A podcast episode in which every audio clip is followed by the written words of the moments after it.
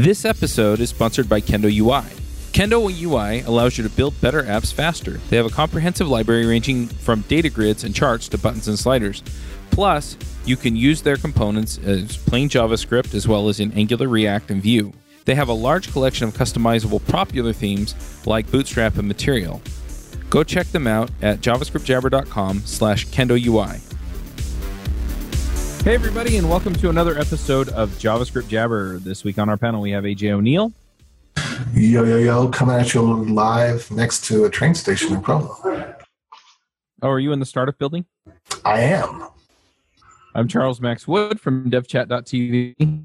I just identified the co-working space that I used to go to periodically. So for those who aren't aware or familiar with Provo, Utah. Uh, we have a special guest today, and that is uh, Kurt. And I, for some reason, it won't pull up the info. So Kurt Mackey That's me. from Yeah, thanks for Fly.io. having me. Fly.io. We're building a uh, programmable CDN. It's the quickest description I have of what we're doing. nice. Um, now, I'm glad that you said that because I was wondering. I read the first sentence on the page here. yeah, the uh, so if you see the word edge, that's for investors. Uh, and if you talk to me, it's a lot more API and JavaScripty sounding because it's for developers. So No, I, I understand. Microsoft has made the word edge really cool, and I actually like it. Sorry to cut you off, Chuck. no, it's fine. It's just it says uh, on the um, on the calendar invite, building a JavaScript platform that gives you the power to build your own CDN. that's yes, that's the longer one. That is accurate. So, do you want to just kind of talk through some of these details? Kind of give us an, a high level overview of what we're really digging into. Yeah, um, sure. And I can give you a fair amount of history because this is this has been like ten years of angry, all all c- coming together to make a company. Nice. Uh, yeah. So the genesis of this is I used to work uh, on a site called Ars Technica um, at Condé Nast, and we had you know millions and millions of visitors a day. We had content that that changed all the time, and we had these these interesting problems that I didn't feel like there was a lot of people helping us solve. And basically, what happened is you go look at a really popular article. So, like, I assume everyone uses Macs, or most of you all do. But basically, what happens is you we post a review of like the the latest uh, Mac OS or latest MacBook Pro or something like that, and then there's this huge crushing of traffic. And 99% of those people are anonymous, and you can serve up the exact same content. The other 1% are actually customers and like valuable kind of valuable users that should be getting a more personalized experience um, and because we make money off of them and and the the really difficult thing was cdns were really well equipped for static files and things that didn't change and really didn't do anything for anything even like 1% dynamic much less an actual application and so this is why i said 10 years of anger. We basically i sat on this for since 2008 i remember i have i actually have a really really early version of what we're doing with python and Spider Monkey on github from 10 years ago. And um, basically the idea was like well why don't we let people extend their application logic to what's now the edge but at the time we just called a cdn so a cdn the way we think about it is cdns are the first real practical application of an edge and they handle static caching and and like DDoS and some other things really well. And what we're trying to do is is basically turn that into a set of APIs where you can build CDNs that do exactly what you want, or build things that we've never even dreamed of, which is what's happening most often. So this kind of sounds like you're putting some of the burden of your JavaScript nastiness onto the web server rather than a build environment or a uh, standalone API server. Yeah, that's that's reasonably accurate. And the way I think the best way to picture it is kind of like a if you imagine you have your browser or increasingly your like mobile application that runs the client side JavaScript, and you have your centralized server that probably has a schema and has some level of logic with it. The fly is is is the proxy layer, and it's another place to run JavaScript that just so happens to be close to users. I think that's the key point. Is we're trying to we're trying to get things as close to end visitors and end app users as possible. because the speed of light actually affects our working days, which is kind of a, it's fun to tell my parents that because they're like, really, that's strange. But the idea is run this as close to users as possible because we we basically relieve them some of the burden of downloading all of this code that needs to execute. But also, we're not adding extra latency by making someone in like Utah, for example, have to go hit a server that's in New York. So I'm I'm not sure if I completely understand what we're looking at here. So essentially, let me see if I can recap some of this. Because when I think of a CDN, I'm thinking, okay, I put like static files up, yep. and then there's some caching layer in the middle, yep. right? And it it decides how long it holds it in that cache before it, you know, moves it off to less prioritized traffic places. Yep. So, you know, initially I thought, okay, well, then this must just be some API layer that lets you determine your caching algorithm. Yes, um, it but, it does that. So like, okay, so when you do when you do a CDN, uh, and there's a couple of different ways. I'm going to give you. I'm going to tell you like from CDN up first, and I'm going to give you some examples I think might be useful. The um, so when you when you have a CDN cache your like say podcasts, you you send the file of the CDN with some usually it's over HTTP with some headers that tell them how long to cache it, when to get rid of it, what to vary by, and all that. So there's some some a little bit of declarative logic in there that lets them determine how best to keep it, when it needs to be refreshed, and then ultimately if there's a problem, it just goes away and they go get a new copy of it. Um, fly, like in its basic example, what it actually does is it, it flips that around. And so you write some JavaScript to determine how you want things cached. So there is a cache API in there. You can say, I have this chunk of data, and maybe it's a file I've pulled in, or maybe it's just like uh, like a view partial, and I want to cache this for an hour, and I want this specific set of variants, and I want to do a different one per user I have. So at that level, it's, you can think of it in some ways as a as if you're expressing all of your caching logic in JavaScript instead of by clicking buttons or using HTTP headers, that's a good start. Um, the other interesting way to think about it is, is um, I'm not. Are you all familiar with Lighthouse, the Google performance report engine that you use against I've applications? Played with it a little bit. Okay. Um, Lighthouse is is kind of so we just talked about CDN a little bit, which I think of as more of like a bottoms up how you get to a platform. I think Lighthouse is a good way to go a little top down. And what what CDNs have historically done is helps you optimize things like time to first byte. So when I start making a request, I want it to take 30 milliseconds before, I, less than 30 milliseconds for my CDN to start sending data back, which is actually a good system level metric, but it's not kind of meaningless to a business. What Lighthouse does is it tries to take performance of an application and and give you a score that's supposed to match human perception. And the theory is that if you make your app faster, you make more money. And there's been lots of large companies that have sort of proven this out, at least for their models. And so what Lighthouse is, is it's the it's the holistic, this is our performance score. Whereas what CDNs tend to focus on is time to first byte.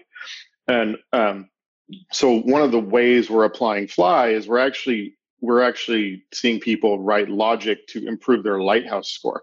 And one of the ways they do that is they get cache data close to users. But another way they do this is they actually do things like resize and optimize images. Uh, I'm going to say this way too much on the fly before they send them to users to to give them like WebP if they can handle WebP, or to give them to to like inline or I'm sorry inject um, responsive image markup, which is actually difficult. And so the basically a lot of how we're seeing this applied is to write some code to improve your lighthouse scores on top of the plumbing that helps include, improve the time to first byte. It seems like you might be able to then hook this up to a service that does resize the image, or maybe it's already built into something like Fly. I'm kind of curious. Have you built this in, or is this something else that people are doing? Oh, resizing images. Yeah, yeah. There's a there's actually an API for that. Um, so it's pretty easy to like load up an image from a URL to to do things like size it down, convert it to WebP, change the compression, or or even do interesting things. One of the really interesting things I saw someone do is they what they do is they serve they have like um, sort of like you imagine stock images on a stock photo site. So they have all these images that when they show on their site, they want them to look clean and unencumbered. But if it's if it's embedded in another site and they don't get the right referrer data, they actually want to watermark it with their logo. So that's one of the ways you could use our image API to add a little bit of logic to that layer. It never hits their servers. They don't ever get, they don't ever, you know, have to get handle a ton of load when that happens. Exactly, that's sort of our problem. That's interesting. So it sounds though like you were saying that there's some level of execution that's closer to the the user. Now, is that is, is that what we're talking about here? Is just managing these assets that runs closer to the the user, or is there some other aspect? Like, can you modify your own JavaScript files or things like that that people get?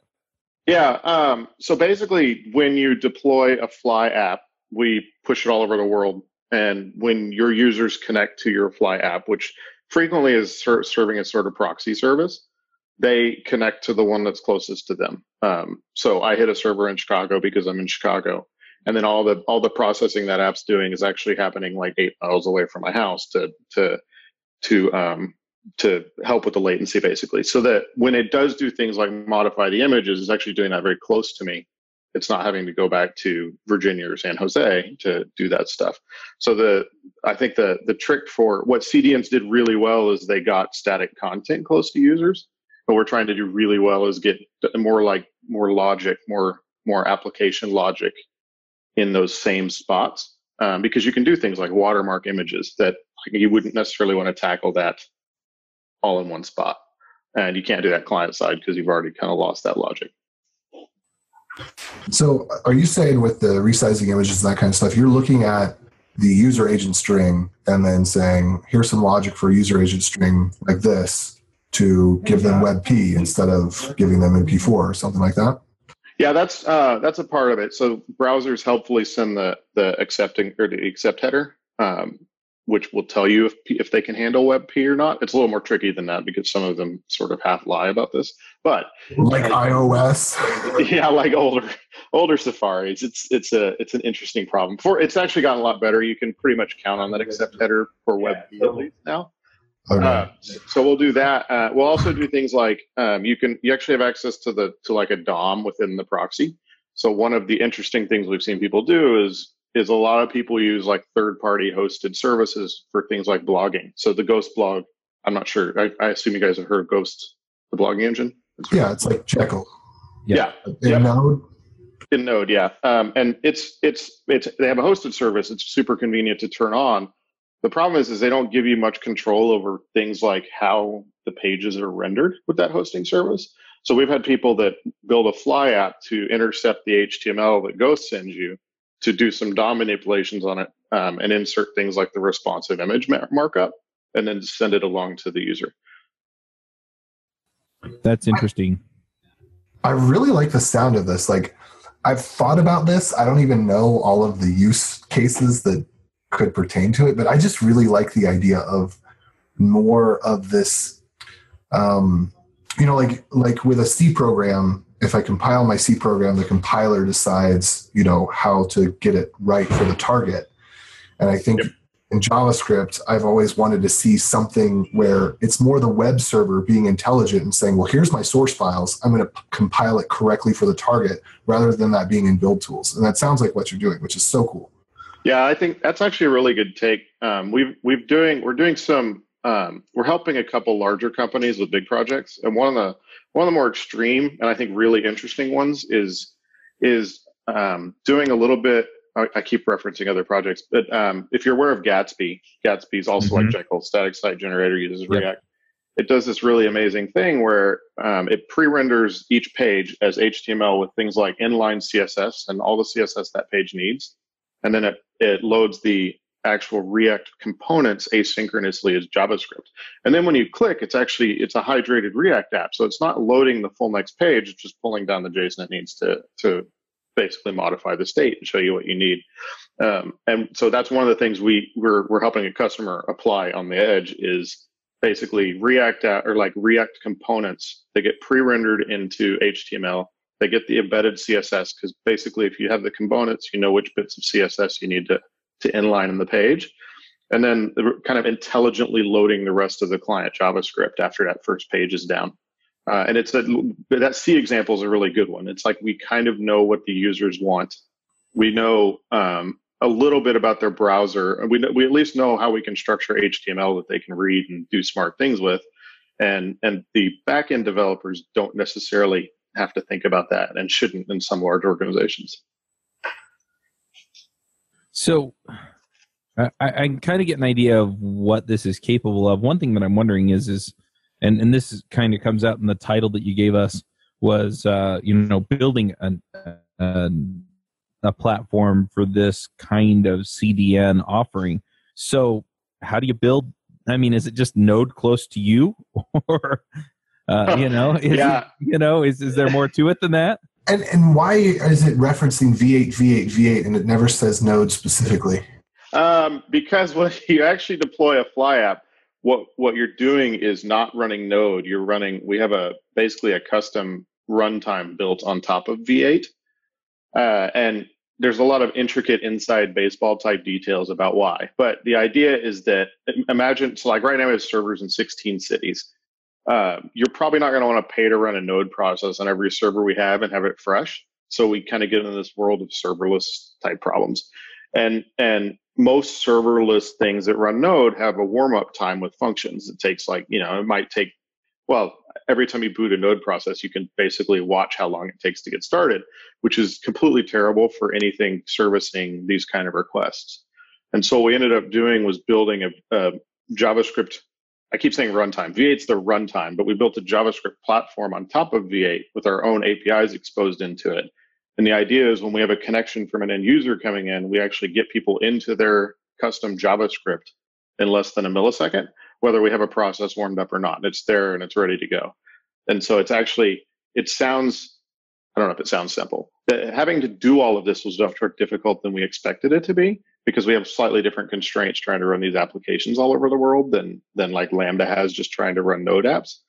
Um, and then the flip side of that is if you're running an if you're running an application that's sort of location agnostic, and the idea is that like in a browser you have local storage on with Node on even on Lambda you have probably like a Postgres database you can read and write from.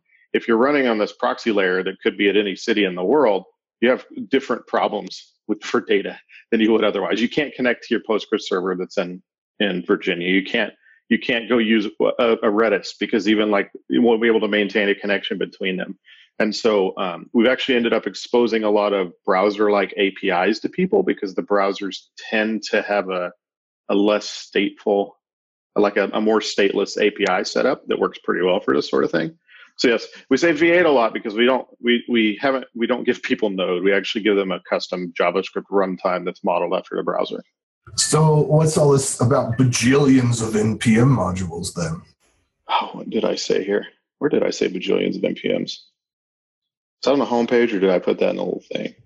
Modern JavaScript, right? Modern ah, JavaScript. Oh, there it is. Yes. All right. So since it is JavaScript, there are actually a ton of you can run almost anything that's pure JavaScript in there. Um, you can you can we have a when you download our CLI uh, and it's open source. You can go poke around the source and see it. It's actually the open source one is is going to get really really um, turtles all the way down here. The open source CLI is a Node app that creates the V8 environment for us um, and does things like packages. Right now we're using Webpack. It packages npms into a into basically a V8 snapshot that we can then run. So you can use a lot of existing JavaScript libraries. Um, you can't use like the Node file system module, but you can use a lot of stuff that's targeted at the browser and anything that would use in you know in, in any JavaScript build system. You can actually try, and it becomes obvious pretty quickly whether it's working or not. I did say bajillions. That's a good word. I wrote that a long time ago. I forgot about that. My Bajillion. favorite my favorite numbers are 11th, 11th, and this one might not always be PC depending on where you're at, but a Brazilian. A Brazilian. I think that was in a movie or something. Uh, it's or a googolplex or googol. I don't, yeah, I try to explain to my kids how googol is actually a mathematical concept, not just a, a, a thing on the internet. And they didn't. They're like, no, it's not. That's not right. Yeah, good luck with that. first. Uh, my my question is, uh, you mentioned anything that's pure JavaScript you can probably run on there. So you can write your own functions. You can Yep. run anything that relies on an npm module that's completely JavaScript. What about stuff that's not? You know, it relies on some third party uh, C compiled library or Right. something like that. Um, that's so that's that's a big limitation we have. You can't. This is going to. Right now, you can't. Um, we're actually experimenting with a lot of WebAssembly because you can, like, we compiled OpenSSL to WebAssembly, which you would never want to do, but you can do it.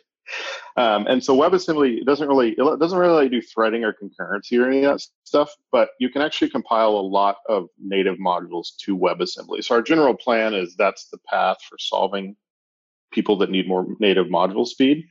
Um, there are a lot of we, we have had some success with letting people so we're actually quick to expose native modules into the runtime because i think that's it's a it's kind of better for us to do that um, than necessarily let people build a bigger javascript environment that takes longer to even accept a request but you can't just grab a random i'm trying to think of a good a good example of a, a package that has a native module and I'm coming up blank. But that is a, is a good limitation. Any pure JavaScript is good. You can't use the native modules. Um, we've had some people use, they'll do things like run Lambda for kind of fat functions and and put a fly app in front to sort of manage the Lambda state and manage the responses you send back to users. But What's a fat function? Uh, I'm sorry, fat function. I would just call it. A, it's a. It's a kind of a full node function. It's a thing with with with access to like the node native modules and things this is my word. It's not a it's not a standard word. But the idea is like, uh, oh, here's a good example. I mentioned the Lighthouse scores earlier. There's a Lighthouse node module that runs the headless Chrome um, to do this di- these diagnostics on an app. Um, and we actually we have actually we actually have a, a uh, a lambda function that will run the the node stuff on demand when we need a report. Um, and then our Edge app will just hold the connection open and wait for that to finish and then ultimately show the results to the users. Um, and then we'll write those to S3 and go get back, go get them later as well. But anyway, that's a good, that's a, it's a accurate limitation. Like one of the big limitations we have since we let you run the app all over the world is you also can't use native node modules. Yeah, but if you're delegating out to a Lambda, doesn't that kind of defeat the purpose of what you're doing because then you have to send off to another system that may not be close by to somebody and on and on and on right right so the for something it it would if you were delegating for something that needs to happen fast but lighthouse reports take like 60 seconds to run it's already a slow operation and there's really there's some things that are so slow there's not a huge amount of benefit of getting them close to users so i would oh, say i got you like end runs to the database and things like that may not be very fast Right, um, right. So you might think about it as more like an asynchronous job we're running, where we manage the state of that with the Edge app, but the actual rendering and responses to users are fast still. This is really, really interesting. Yeah, this is a. It's been a real interesting. Um, I've never built a developer platform before, so it's a, and you can probably sense it. But it's it's fun to um, it's actually really fun to have something that's so hopelessly generic that it's like, well, you can do a lot of stuff with it, and here's the really valuable things we've seen people do. But it's also like I don't I I fully expect someone's going to just shock me to death in six months with what they've chosen to build on this thing. That I'm like, oh yeah, cool. Why don't you go ahead and tell people that so they'll do it too? That'd be awesome. I'm still not quite sure why you can't have some warmed up version of Node that will just run whatever people want instead of having something that spins up fast. Well, so if you can, um, but then that's the locality problem. So even, and we wanted something, I'm a developer and we really like developers and we really wanted something that was accessible to them. So like the reason actually, so um, uh, Google has their Spanner service that you can go buy through Google Cloud. Um, this is this is pretty databasey, but Spanner runs a database all over the world for you. You literally can't use Spanner for less than like three thousand dollars a month. It's not even accessible mm-hmm. because mm-hmm. it's just it's expensive to run that many processes, that much memory all over the place. So the, our big reason for wanting to do it this way is so we could actually give developers kind of what big companies have been buying from Akamai for so long. So like even even 10 years ago, if you had the money, you could have gone to Akamai and spun up JavaScript applications, or I'm sorry, Java application servers all over the world, but you'd have been paying them fifty thousand dollars a month to do this. Right. And so the, the process is fine uh, if you don't care about locality. The, the but the process has quickly become really expensive if you're if you're running them in even the 15, 16 data centers that we do right now. This episode is sponsored by Sentry.io. Recently, I came across a great tool for tracking and monitoring problems in my apps. Then I asked them if they wanted to sponsor the show and allow me to share my experience with you. Sentry provides a terrific interface for keeping track of what's going on with my app. It also tracks releases so I can tell if what I deployed makes things better or worse. They give full stack traces and as much information as possible about the situation when the error occurred to help you track down the errors. Plus, one thing I love, you can customize the context provided by Sentry. So, if you're looking for specific information about the request, you can provide it. It automatically scrubs passwords and secure information, and you can customize the scrubbing as well. Finally, it has a user feedback system built in that you can use to get information from your users. Oh, and I also love that they support open source to the point where they actually open source Sentry if you want to self host it. Use the code devchat at sentry.io to get two months free on Sentry's small plan. That's code devchat at sentry.io. That, that makes a lot of sense. So, is this something that's live, that's out there for people to go bang on right now? or does it, it have is. a beta tag on it, or what? what um, here? No, it's we've got we've got several companies using it in anger. Uh, we have a, nice. we have, there, there's one. We'll do some case studies about this, but we have one um, one large public company that's basically revamped a lot of their site underneath this, specifically in in, in search of better lighthouse scores because um, Google cares about this and they want their search traffic to be good and they serve ads and they want their ad impressions to be good. Um, so it's out there, and like I said, it's open source. You can actually this is actually one of the one of the things that we did. We launched this in April, so it's been almost two months now. Um, it feels like it's been forever. But one of the things that we heard from people when we were first talking to them is I, I finally learned to ask them like what sucks about their CDN because there's a lot of really good CDNs out there, but everybody, you know, there's stuff that they don't do well. And one of the more interesting bits of feedback I heard was like, I'm terrified that I can make a change through like some web portal that brings my whole site down because I can't test it. I can't easily roll stuff back. Um, and that's part of why we decided to make this run locally. So you can actually run any Edge app locally. You can write tests against it. You can build a proper deploy process for for um, you know just like you would with any kind of continuous integration. So even if you just want to use this as a CDN, it's actually a really interesting, I think, way of deploying CDN changes, even if you're not getting much out of JavaScript itself. Oh, and we have a free credit. So if you do run it locally and you want to deploy it for everyone to see, you can just deploy it, and there's no wouldn't even ask for a credit card right now.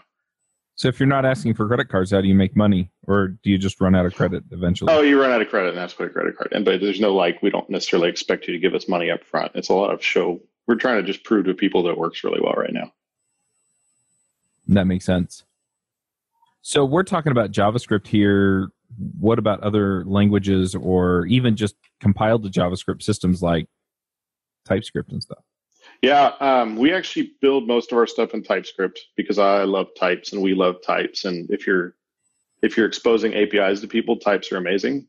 Um, so we you can actually compile one of the more interesting demos we've done uses uh, basically, and this is we're just taking advantage of Webpack for a lot of this but you can compile JSX or anything else into your Webpack bundle, and it just works. Um, we you can you can actually use loaders for things like like raw text files for Markdown for anything like that if you want. Um, I'm actually I've been really astonished because I've used JavaScript for a really long time, but I've never used exclusively JavaScript for very long. But I'm, I'm actually pretty blown away by how how big JavaScript is, like how much penetration it has, how many developers there are. It's it's pretty awesome. Yeah, we, we love JavaScript here too. So I would hope. I think I think I made the mistake at a meetup of saying something like, "I know JavaScript isn't everyone's favorite language," and all these people were like, "Yeah, it is. That's why we're at this meetup. It's my favorite. Like, why did you say that?" well, it's not everybody's, but it is a lot of people's. Yes, I think the the more intelligent point I should have made is just that even people who don't love JavaScript, like a lot of them use it anyway because it's just so mm-hmm. it's so ubiquitous. Yeah, it's true. Well, and you know, I I still like I'm working on a system for podcasters and I'm building it in Ruby on Rails. And yep. you know, it it you just kind of go with what you know, what you like, what you're used to, and or what you have to. or what you have to, yes which which is why there's like instead of there being just one JavaScript, there's like 15 of them. Yes. There's TypeScript and there's Babel and there's da da da da da da da da da da Elm and Elk and Elm. Reason ML. That's what's fascinating me. Yeah. Right. So, so, as long as you can compile it to JavaScript, then you can run it on fly. Yes. Um, and since we are V8, you actually get a pretty modern JavaScript. So async and await and all that stuff just work, which is really cool. Yeah, that, I guess that's another thing to bring up is so you're just running off of the V8 engine, whatever it is. Yep. Um, because I've I've seen systems, uh, for example, Lambda for the longest time was on Node four. Yes. I mean, they've updated it now. I think it's Node eight or ten. Eight, 10, 8.1 or 8.10, whatever it is. I think. Yeah. But but yeah, it was like it was like really. So I'm like going through and how do I do this? You know, because I'm I I don't use Node all the time. Right. And so I was trying to write a Lambda function, and I'm like, okay, how do I do this? And I kept getting like the Node six and Node eight versions of how to do it, and it wouldn't work. And so finally, I had to, oh, okay. So I'd be typing in Node four and then pulling out six year old examples on how to do something. Yeah. They um. Yes, I don't know if you know why Lambda's Or- like that. It's, or- but yeah, it's really slow to get new Node versions. Is that four or point four? Because those are distinctly different. Yeah, it was four. Okay, because that wasn't that long ago, was it? No, but it was different enough from whatever the current version was that I couldn't just pull examples of Node code off of the web. I had actually. That's blowing my mind. Actually, I wrote a bunch of Node in 2011, 2000 through 2011, 2013, I think, and then came back, and it's just mind blowing how different JavaScript is over even five years. Yeah. Node Node's like Node's keeping up, but it's like JavaScript's changed, Node's changed. Mhm. Node eight seems old already. Yeah. The other pr- the other problem was npm packages. Not all of the npm packages played nice with whatever version of Node. In the early days, that was especially true. I think version four is where that started to turn around and the API got very stable. Yeah. Like there's been there's I think the biggest change since version four has been buffer. And one thing I have to tangent rave about for a second. They finally fixed every TLS bug that I've ever opened. so Node 10 actually has proper networking where you can pipe a unencrypted stream to an encrypted stream back to an unencrypted stream. Huzzah. and it was a real fix. It wasn't one of those we've migrated projects and just closed all the old issue things that happened so frequently. No, because every version of Node, there was I had the craziest, hackiest, nastiest workarounds mm. you've ever seen, where it would like, if you did one thing slightly wrong, it would drop down into a V8 like C error, Oh wow. a, a core dump type error Yep.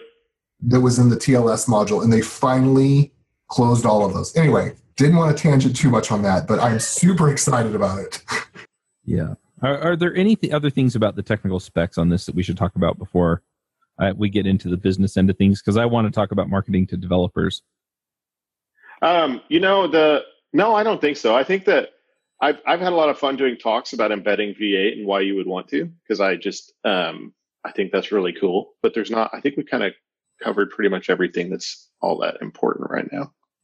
Yeah, I'm I'm looking for a tweet that I saw today. Um, I can probably scroll down far enough and find it. But the thing that was funny about it was it essentially said, uh, "This is how developers view companies," and it it was like, "Don't market to me, don't raise money, don't you know, don't sell anything, don't market to me, um, don't change, and don't shut down." Sounds accurate. And so- and fix my bugs. That's the other.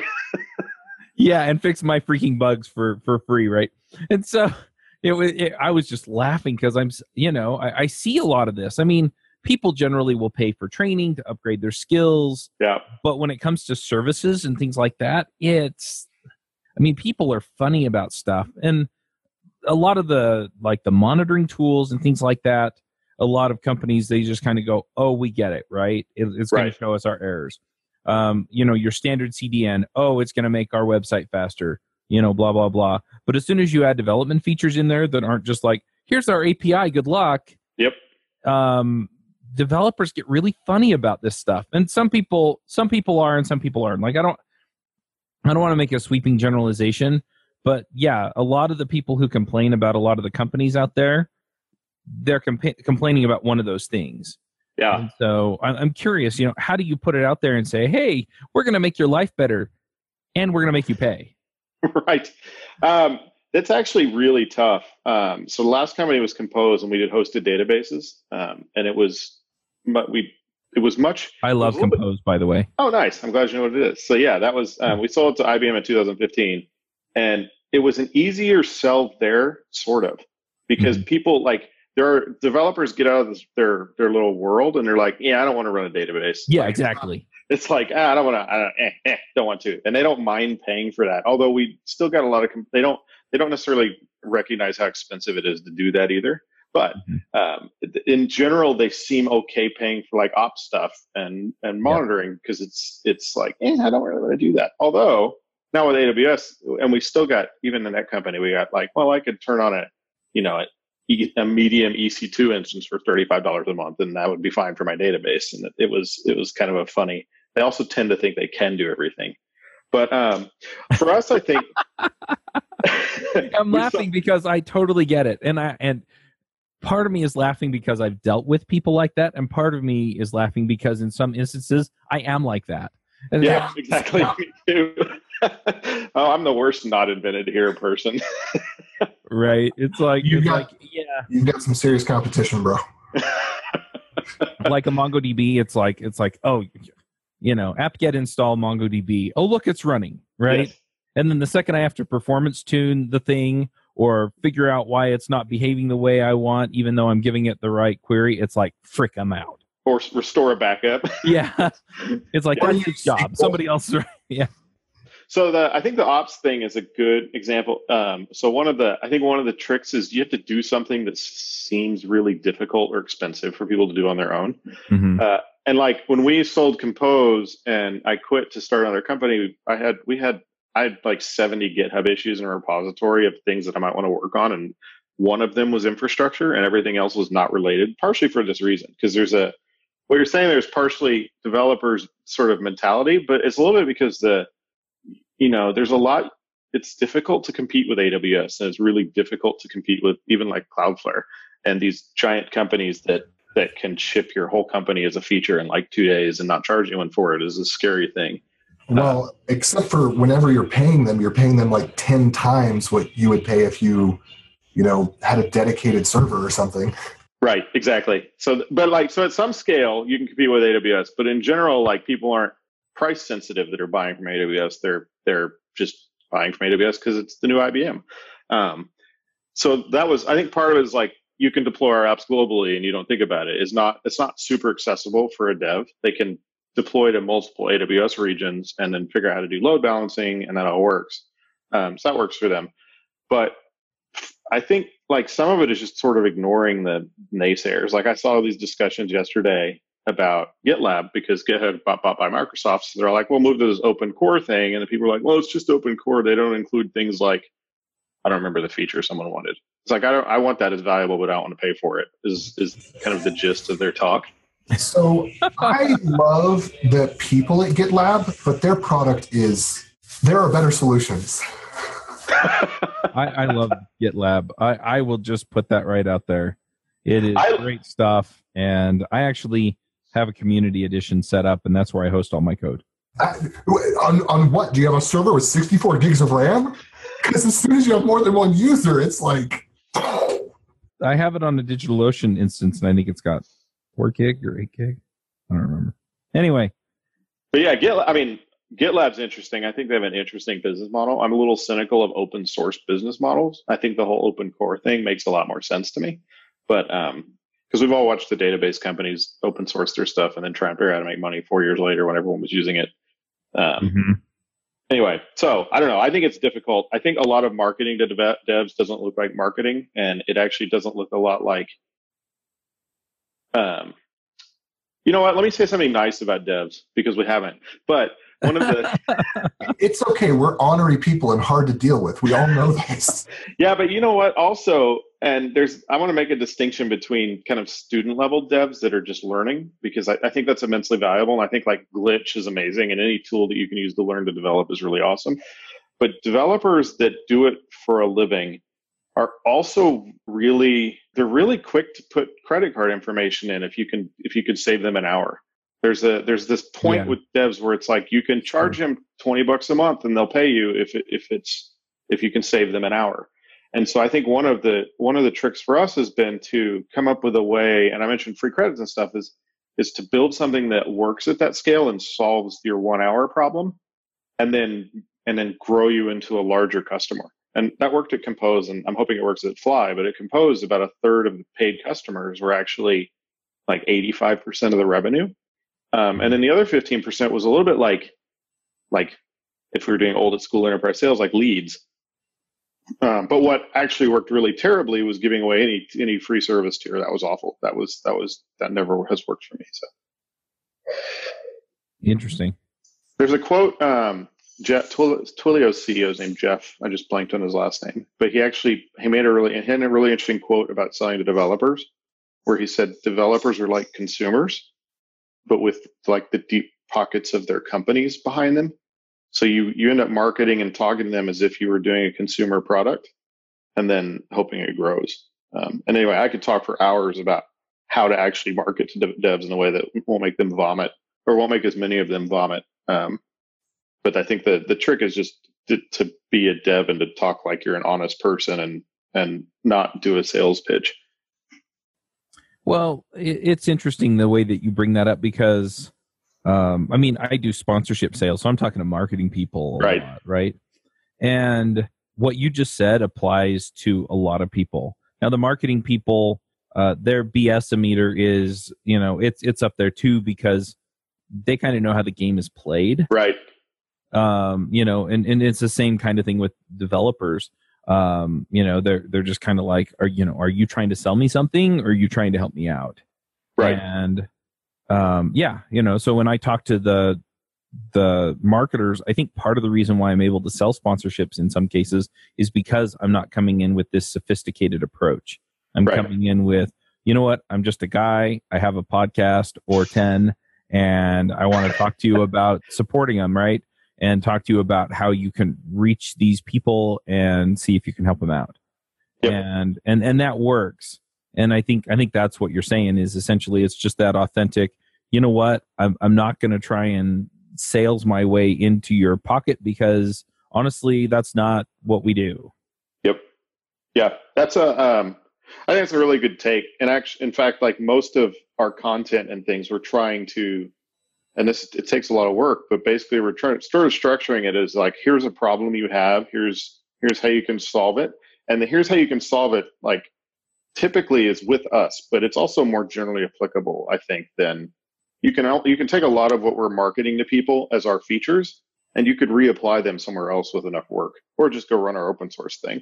And that seems to that seems to work um, you know, i think the big difference between devs and marketers and actually i, I think this is sort of a and salespeople and devs is I, I would guess the marketers are aware of it and i know like salespeople are aware they're getting sold to mm-hmm. but they're not they they sort of expect this. They're like, yeah, that's that's how the world works. And I'm not angry yeah. that someone's trying to do this as much. No, as that's very true.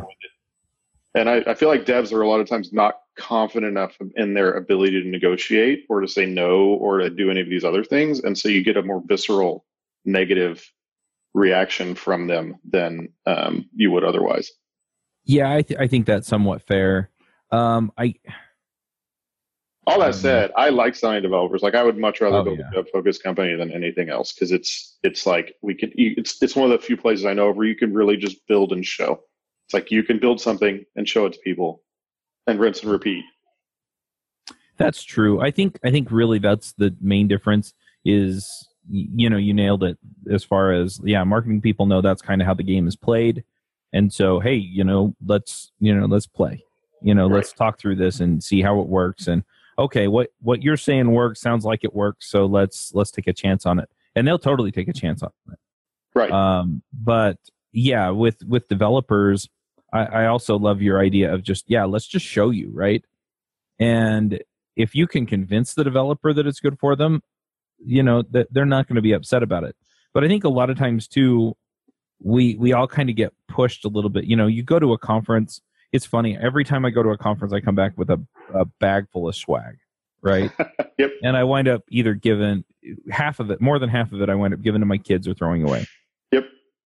And it's you know you're trying to sell to me you're trying to sell to me you know? And even the people you know i go to a conference and they're like you know your net app and i'm like i've never written anything in net ever and right. you know and they're like oh but you still need to buy and you know and so that's kind of where people kind of get some of this is it's like you know what after a while it's like get off my back and we get it from recruiters too. I mean, how many oh dev Oh jobs gosh, are open yes. that they're just dying to fill? Right. And or how many meetups I- have you gone to where it's been like four recruiters or only people talking? That's the Yeah. And so Uh, I, I think I think there's some of that too, and and it all kind of plays in. I think there's some cultural things that play into it too. Yep. So yeah, You know, one um, one thing I distinctly remember from watching other companies while trying to do this is, um, and I'm gonna say the is there's also companies that it's almost a little condescending. So like when you or I Mhm. talk to developers, it's less condescending because we're there. But a lot of companies decide they're going to market to developers, and it's, it looks very much like marketing for toddlers, where they're addressing the developer but trying to sell something to their boss or to some Mhm. VP somewhere that is really did not. Uh, it's it's dishonest in, in some ways. It's really not legitimate, um, and I think I have a I actually have a hugely adverse reaction to that. It's like don't I'm a dev. I'm not I'm not you know unversed in how to do businessy stuff, but generally I'm a dev, so I tend to get kind of irritated when people treat them like children in a lot of ways. yeah, Um, so I've, I've seen a fair, what you mentioned at the conferences is a lot of like that. Some of the really, some of the like the jokey shirts that just don't hit. Some of the things where Mhm. it's like, that's not valid syntax on that billboard. That's really irritating me. That's, that's my Yeah. favorite one. yeah. The other thing that I find is my nature as a developer. A lot of times I'm talking to somebody about something, and after about three or four minutes, I'm looking at them and I just stop. I'm like, okay, get to the point, right. right? If you have to take this long to explain to me why I want it, I don't want it. Uh, Yeah, exactly. Or if I have to call you to buy it at all, I'm probably not gonna. That's fine. Yeah, but yeah, like I said, uh, actually, one of the fun things I found with this company is different from Compose is um, we, we're pretty. We try to be legit developer focused, uh, but Mhm. it's it's pretty. It's actually pretty fun to go into larger companies because we tend to go. We end up talking to like uh, an engineering director or VP of engineering because they have this big metric they want to improve, and we're helping them do that. And then we get paraded in front of the devs, and actually, it's really interesting to be legitimate developers and be in that position because they're so used to like Joe random vendor getting shown around that they don't really buy the value of. That when we can actually have good discussions with them, it, it pays off in spades. Uh, so one of the fascinating things I've learned here is that like I really like the bottom up developer sales model, and I think it's a really great way to build a product. But it also is a really great way to go sell bigger deals to people because you you get that instant legitimacy as soon as you get through the management layer to the people that are actually going to use the tool. Um, and not a lot of tools get that. There's a lot of things have been inflicted on people at large companies that they would prefer not to use. yeah, that's true. But yeah, anyway, developer marketing is a fun, fun problem. It is, but I, I I still just go back to that. You know, if if you can show them the benefit Right. and not try and BS people, I mean, that's just kind of how we are. It is. You know, one thing I've seen, I uh, I keep so we we do okay with content. We do pretty well with content at Compose. One of the and um, so I've had a few people ask like how they should do content for their thing. And what's so fascinating is how how bad devs are at promoting their own stuff. So you'll get this person that writes this amazing tool, writes a really good article about why it's useful, and then wonders why no one ever reads it because it seems distasteful for them to like go post on a Reddit or do the other Mhm. things that actually promote the thing. Um, it's just an interesting. I wish I wish we were all better at promoting our work and not feeling so sketchy about it. Process to that point. So, it's about I feel like I'm quasi autistic in the way that I communicate sometimes. In fact, people have mistaken me for being autistic a few times. In fact, I'm not entirely sure that I'm not, but I don't think I am. Anyway, so sometimes I try to like market something that I'm creating and I'm just very like factual, punchy, like point, point, point about it and not very touchy feely. And so I've tried posting something on like uh, a Reddit or one of those, and then I get like lots of blowback, and I'm like, no, actually, I am one of you. I just don't know how to communicate in the way that you want. Right. I have something that I actually think is really useful. Yeah. Um, yeah. and I think, like, I actually think that's probably why everyone's really adverse to, to promoting their own work. Um, because you flip from building something to promoting it, and there's a lot, you have a lot less, it's a lot more risky. Like, you're going to go try a 100 things, and 53 of them aren't going to work, and you hope one of the other ones is, is worthwhile. And we're, we're so used to like building stuff and knowing definitively if it did its thing or not that I think Mhm. a lot of us are really hung up on on that uncertainty. And so like when I post on Reddit or whatever, I get blowback is like I think that's some of that is like just I don't know. I feel like you just have to ignore it sometimes because it will happen. And in fact, like I've posted and built stuff that's just like downright embarrassing for me now. I don't not like embarrassing in a in a I can't ever run for president way, but like I'm like, yeah, that actually wasn't that that useful. I don't know. I don't know what I was thinking when I did that sort of thing.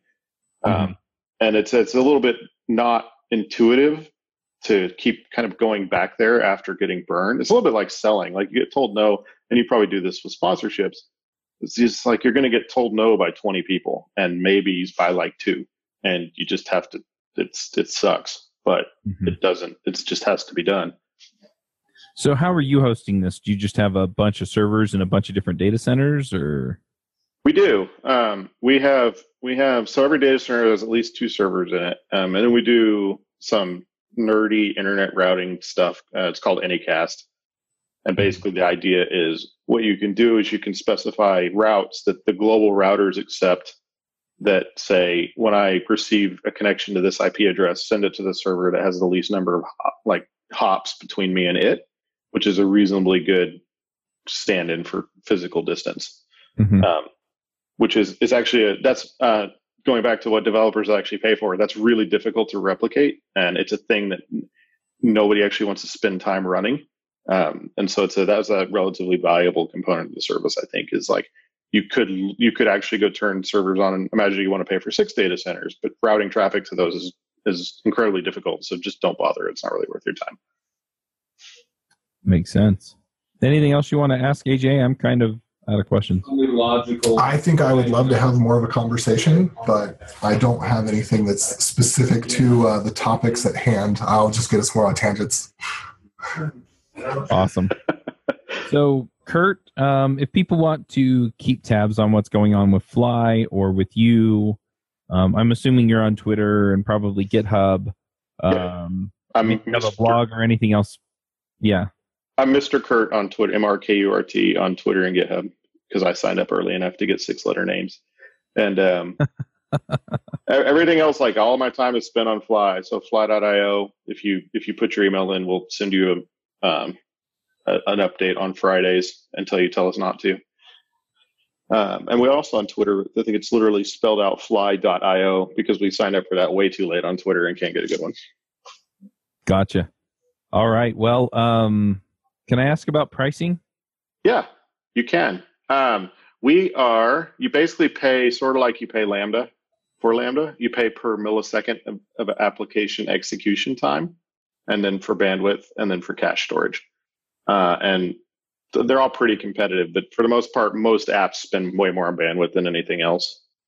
Right. And our pricing is, like I said, I don't like to have to call someone to pay for stuff. So it's literally like on the pricing page, you can see everything I just said and sign up or not. That's the it's very very much there for people to look at. Right, that makes sense. All right, well let's let's go ahead and get to picks. Deploy more, pay less with DigitalOcean, the simplest all-in-one cloud computing platform for developers. Scale and run cloud applications faster and more efficiently with effortless administration tools to robust compute flexible configurations, networking services, real time alerts, and rapid provisioning while enjoying industry leading price to performance with a flat pricing structure across all global data center regions at any usage volume. Spend more time building better web apps and less time worrying about managing infrastructure with DigitalOcean. Build your next app on DigitalOcean. Get started with a free $100 credit at do.co slash jabber. AJ, do you want to start us off with picks? So I will, because the conversation of you know Microsoft buying GitHub and all that comes up, and some people are in the exodus, which I actually think that it's. Well, we'll see. We'll see. I'm not necessarily pleased with how Skype has turned out, but I would like the culture around GitHub to have more of a Microsoft mentality of being more professional and less political. It seems like GitHub. Anyway, but I, I really, really like Gitea. I think it is an excellent Git platform. It is so easy to use and set up. It is very familiar if you use GitHub. It's super lightweight. You can run it on a Raspberry Pi, and that's because it's written in Go. So it's not like it's lacking features. It's very full featured. I mean, I I don't think I've run into too much that I'm like, oh, I wish it had this, and it doesn't yet. Um, it's actively developed. Um, and so if you are going to, you know, part of the mass exodus or whatever, um, I would highly recommend checking out Gitea because it is just so wonderful. And I want to talk about a couple of the benefits of like what I think is great about having your own self-hosted Git platform. You can run Google Analytics, so you can see like who's looking at your READMEs, how often, um, how long are people looking at like which section of your documentation that's on your project page, which projects are most popular, like all of these things that have been hidden from you can come into light and you can get like real good metrics. And you might say, oh, well, if I leave GitHub, then, you know, I won't get as many stars. And that's true because you won't get as many like flyby people just clicking the button because they're like, oh, that's cool. But what you do get is a more dedicated community, like people that actually care enough to click sign in with GitHub, okay, okay. You know, like, so you're getting a more dedicated um, community and you have access to them because you're getting your, their email address. So if you need to reach out to the people that are using your code, then you can. So I just think that it is so great to have more of a local, um, you know, uh, uh, your, your own personal community and culture around your projects and your code. So I highly encourage checking something like that out. And I'd also say that I really love Black Panther. Um, I thought it was very different and very interesting. Like it, it just something about the style of the movie was not your typical slash and blow things up Marvel movie, and I'm not I can't quite identify it, but something was good there. Awesome. I'm going to jump in with some picks too. I mean, we're talking about the the Microsoft and uh, GitHub acquisition, and we could have a whole nother show on it. Um, in fact, uh, Elixir Mix at the end of the show, it got brought up, and I finally just said, "Okay, we're ending the show here, and we will, you know, somebody will have a conversation about it somewhere else." Um, but yeah, I, I've heard, I've seen a lot of people leaving. Honestly, um, you know, my take, I'll just throw it out there, is that, um, you know, Microsoft has shown that they are invested in open source at this point. Um, that's not to say that they're necessarily going to do a great job or a terrible job with GitHub. I think that remains to be seen. So ultimately, I mean, I just I'm I'm totally open to giving them a chance. Of course, that said, I have my own self-hosted GitLab, um, and it runs really nicely for me on a reasonably priced um, DigitalOcean server.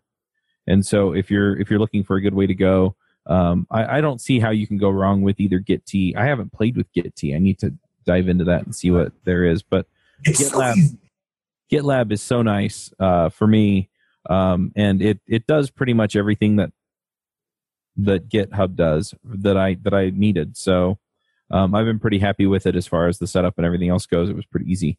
So Can yeah. I tangent you to bother asking why you've switched to GitLab? Um, it was partially because I was tired of paying through the nose for private repos and partially because I just wanted my own place that I controlled, and I'm weird that way, and I know it. Um, well, you know, I don't think that's weird because that's you know my whole thing I'm doing.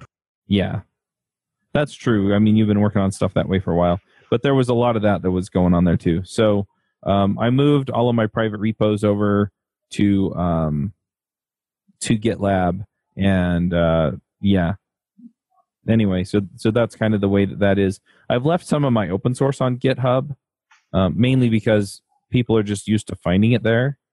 Um, but I have thought about moving a lot of that stuff over to GitLab as well. Um, and then if people want to contribute to those, then they can just get an account on my GitLab community community edition server. Um, that has login with GitHub as well, right? I don't remember. I, I, think it does. Like with either platform, it's it's like it's very minimal friction. It's like two extra button clicks for someone to log in. Yep. But anyway, so it's been pretty interesting to watch. Um, I guess over the last 24 hours or so, um, GitLab, like the hosted service, has gotten 10 times the upload traffic that it normally gets. So people are moving. But yeah, it'll be interesting to see where we wind up. So yeah, I, I wouldn't panic yet. And if they do, you know, if they don't maintain it the way you want or they do stuff with it you don't like, I'm guessing there's still going to be plenty of time to move your stuff off. So and just I just I just wouldn't panic yet is what I'm telling people.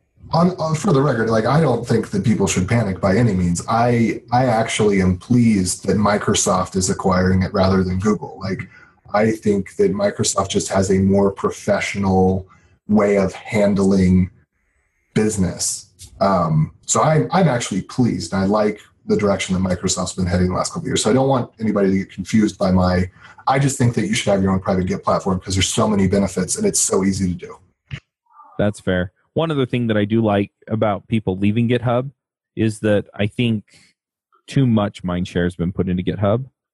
And I like the idea of these platforms competing for mindshare and putting out um, better features. So exactly, getting some diversity in there. Yep. So, because then it becomes about the Git repository instead of, well, what else can I cram onto GitHub? So, anyway, Kurt, uh, some picks for us. I do, uh, but I did see a tweet yesterday that said something about it seems like everyone's really upset about who's controlling their decentralized protocol. was just, that was That's awesome. Like, it's just Git. Like, yes, it's not true. I mean, like, there's so many issues and other stuff in there that you can't extract, but it's kind of funny. Like, Git's super portable. I've, I've accidentally deleted my GitHub repository and had to go fix it. It's cool. Um, I have, let me think here. I have, I have a couple. Um, one of them is there's a, so we mentioned, you mentioned DigitalOcean. We've talked about AWS. Uh, there's a company called Packet.net that does instantly provisioned physical servers that I think is actually pretty awesome. Um, so if you if you are a server geek, I would check out Packet.net. I think it's it's it's very cool. They um, we do a lot of stuff on top of them, and it's it's a really kind of amazing amount of service from such a small company.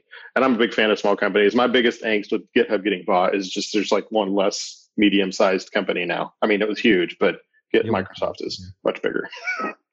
uh, and yeah, um, and let's see. I think I my other pick is a, uh, a sci-fi novel called The Three Body Problem by a Chinese author whose name I'm not even going to try and say. Uh, and it was it was really really cool to read. Um, basically, it's a I don't know who translated it from Chinese to English, but it was really written in Chinese, translated to English. Like you wouldn't know it was written in Chinese if I hadn't just told you but like the the perspective and the stories is so different from anything I've ever read before, just because it was such a different type of author than anything I'd ever read before. I think it's really, really worth checking out if you like sci-fi. Nice. Um, all right. Well, I did ask you where people can find you online. Um, yep. So yeah, uh, folks, go check out Fly, fly.io, right online. That's it. Yes. And, uh, yeah. Download we'll it, run it. Let us know what you think.